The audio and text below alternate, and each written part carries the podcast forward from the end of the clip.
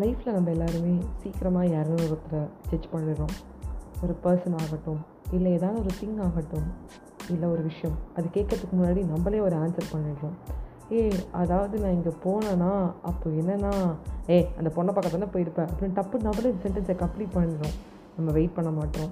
நம்ம லிசன் பண்ண மாட்டோம். நம்ம அவங்க பேசுகிற வரைக்கும் அந்த பொறுமை அவங்க அழகை ரசிக்க மாட்டோம். அவங்க என்ன சொன்னால் வராங்க அப்படின்னு கேட்க மாட்டோம். லைஃப்பில் எல்லாரும் கண்டிப்பாக இதை ஒரு தருணத்துலையாவது பண்ணியிருப்போம் டே அப்போல்லாம் நான் இல்லைடா அப்படின்னு யாரையும் யோக்கியம் இல்லை. வணக்கம் நண்பர்களே நான் உங்கள் ஆர்ஜி வைஷ்ணவி தான் பேசிகிட்டு இருக்கேன். கேபிவை பாலா அண்ணா எனக்கு ரொம்ப பிடிக்கும். பர்சனலாக நாய் சேகர் படம் பார்க்கும்போது இன்டர்வல் சீனில் வந்து வெளில வர பிவிஆர் தேட்டரில் அவர் வந்து எங்கள் கூட படம் பார்த்துட்டு இருந்தார். ஸோ அந்த படத்தில் அவர் ஒரு ஜஸ்ட் ஒரு காமிக் ரோல் தான். ரொம்ப ஜாலியாக ஒரு சீன் நடிச்சிருப்பார். ரொம்ப நல்லா இருந்திருக்கும். ஸோ அப்போ ஒரு பிக் எடுத்தோம் பேசினோம். ரொம்ப down to the earth person Vaishnava college Vaishnava காலேஜாக எடுத்துப்போம் காலேஜ் எடுத்துப்போம்னு காலேஜ் நேம் சொல்லி சொல்லி அவர் வந்து என் கூட வந்து photo எடுத்துக்கிட்டாரு. So I was like shocked நான் பார்த்தோன்னே ஆ! அப்படி குத்தி கத்துனேன். ஊ! அப்படி சொல்லி சொல்லி அப்படியே ஒரு மாதிரி இருந்துச்சு. ஹி கிபிவி பாலா சொல்லிட்டு பக்கத்தில் என்னோடய ஃப்ரெண்டுக்கிட்ட சொல்லிட்டு இருந்தேன். ஸோ தட்ஸ் மூமெண்ட் வந்து ஒரு ப்ரெஷியஸான மூமெண்ட் அவர் நல்லா பேசினார் டவுன் டு தர்த்தாக இருந்தார்.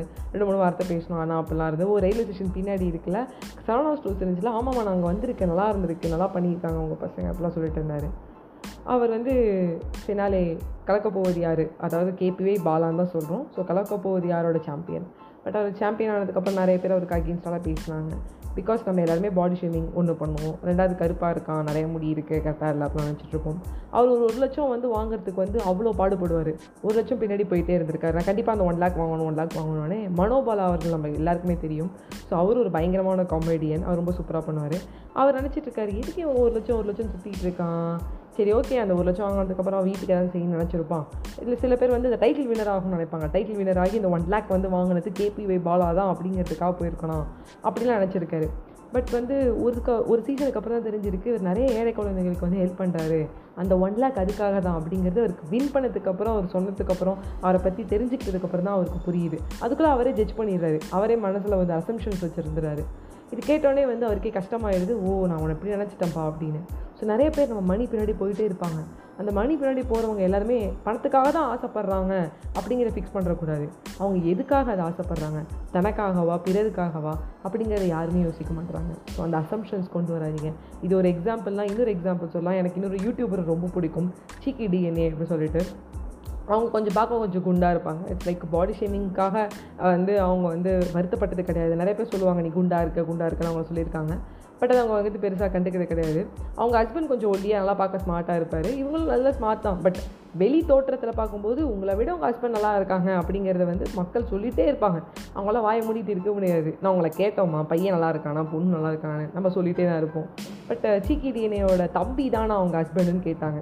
அதாவது அவங்க ஹஸ்பண்டை அவங்க தம்பியா அப்படின்னு சொல்லி கேட்டாங்க. அசம்ஷன் அந்த ஆன்ட்டியை வச்சுக்கிட்டாங்க. அதை கேட்கும்போது அவங்களுக்கு வருத்தமாயிடுச்சு. அது ஒரு யூடியூப் ஒரு பெட் டைம் டாக்ஸ்னு சொல்லி பேசிகிட்டு இருக்கும்போது சொன்னாங்க. இந்த மாதிரி வந்து இதே இந்த மாதிரி வந்து ஒரு ஆன்ட்டி வந்து சொன்னாங்கடா. நீ என் தம்பி மாதிரி இருக்க அப்படின்னு சொன்னாங்கன்னா அவன் சொன்னான். அது நான் அவங்களே அசம்ஷன் பண்ணிக்கிறாங்க. நாளைக்கு அவங்க ஹஸ்பண்டை நம்ம தானே அசம்ஷன் பண்ணிக்கலாமா? என்ன இது இது அப்படின்னு சொல்லி சொல்கிறாங்க ஸோ இந்த அசம்ஷன்ஸ் நம்ம சீக்கிரமாக பண்ணிடுறோம் அசியூம் பண்ணிக்கிறோம். நம்மளே வந்து ஒரு விஷயத்தில் என்ன ஆச்சுன்னா என்ன பண்ணுறது அப்படின்னு சொல்லிட்டு. அப்புறம் வந்து வேறு கேரக்டர்ஸ் அசியூம் பண்ணிக்கிறோம்.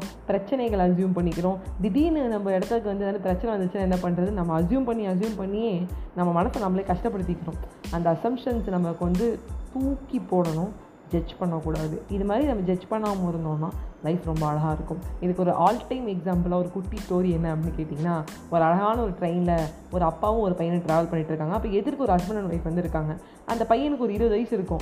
ஆனால் அவன் எல்லாத்தையுமே ரொம்ப ஆச்சரியமாக பார்க்குறான் பா மேகம் போகுது பாப்பா. மேகம் நகர்ந்துகிட்டே இருக்குப்பா. எப்படிப்பா ட்ரெயினில் போகும்போது மேகம் நகருது? அப்படி சொல்கிறான் பாக்க பாருப்பா. இது பாருப்பா. பாப்பா நம்ம கூடவே வர மாதிரி இருக்குல்ல நம்மளுடைய அந்த ஏ அது என்னது? அப்பா அப்பா லீவ்டா இலைங்கடா இதுடா புல்லுடா. இந்த புல்லெல்லாம் நம்ம கூட வருதுப்பா. சொல்ல மாட்டு கத்திகிட்டே இருக்கான். கத்திட்டே இருக்கும்போது என்ன ஆகுதுன்னு கேட்டிங்கன்னா அந்த ஒய்ஃப் சொல்கிறாங்க ஐயோ உங்களை நினச்சாலே ரொம்ப கஷ்டமாக இருக்குங்க. உங்கள் புள்ள வந்து மனநோயாளியாக இருக்காருங்கிறது எனக்கு தெரியுது. நான் வேணால் ஒரு டாக்டர் நம்ம சொல்லட்டுமா? இனிமேல் மனநோயாளியெல்லாம் எதுக்குங்க வந்து ட்ரெயினில் அழிச்சிட்டு வரீங்க கற்று கற்றுன்னு கத்துறான் பாருங்கள் உங்களுக்கு எம்பாரசிங்காக இருக்கும் அப்படின்லாம் சொல்கிறாரு உடனே அவங்க சொல்கிறாங்க அந்த பையனோட அப்பா. நீங்கள் தப்பாக புரிஞ்சிட்டு இருக்கீங்க அவன் மனநோயாளிலாம் கிடையாது. அவனுக்கு பிறவிலேருந்தே கண் கிடையாது.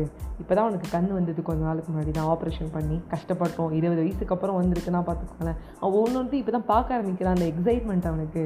சென்ட்டே இல்லாத ஒரு ஊரில் போய் சென்ட்டை கொடுத்தோம்னா சென்ட் என்னென்னு அடித்து பார்த்து அதை வந்து ஆச்சரியமாக பார்ப்பாங்க.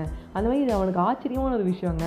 நம்மளுக்கே புதுசாக ஸ்மார்ட் ஃபோன் வரும்போது யூஸ் பண்ண முடியாமல் தவிச்சுட்டு இருந்தோம் இப்போ பூந்து விளாடுறோம்ல அப்படி சொல்லி ஒரு மாதிரி கலாய்ச்சானே அந்த ஹஸ்பண்ட் ஒய்ஃப் ரொம்ப அசிங்கமாகிடுது இந்த மாதிரி தாங்க நம்ம என்னென்னு தெரியாமே என்னென்னு புரியாமல் கண்டென்ட்டை கொடுத்துரும். அந்த கண்டென்ட்டை நம்ம மற்றவங்க தான் கொடுக்குறாங்க நம்ம இல்லை நினச்சிட்ருப்போம் சத்தியமாக நம்மளும் பண்ணிட்டு தான் இருக்கும். அதை நம்ம குறைச்சிப்போம். வாழ்க்கை நல்லாயிருக்கும் நம்ம அடுத்தவங்களோட அசம்ஷன்ஸுக்கும் அடுத்தவங்களுடைய லைக் என்ன சொல்கிற மாதிரி தேவையில்லாத பேச்சுக்கும் நம்ம அடிப்பணிய வேணாம். அதை காது கொடுத்து கேட்டுக்க வேணாம். அட் சேம் டைம் நம்மளும் பேச வேணாம்னு சொல்லி உங்ககிட்ட விடைபெறுவது உங்கள் ஆர்ஜி நீங்கள் சந்தோஷமாக இருங்க. By bye friends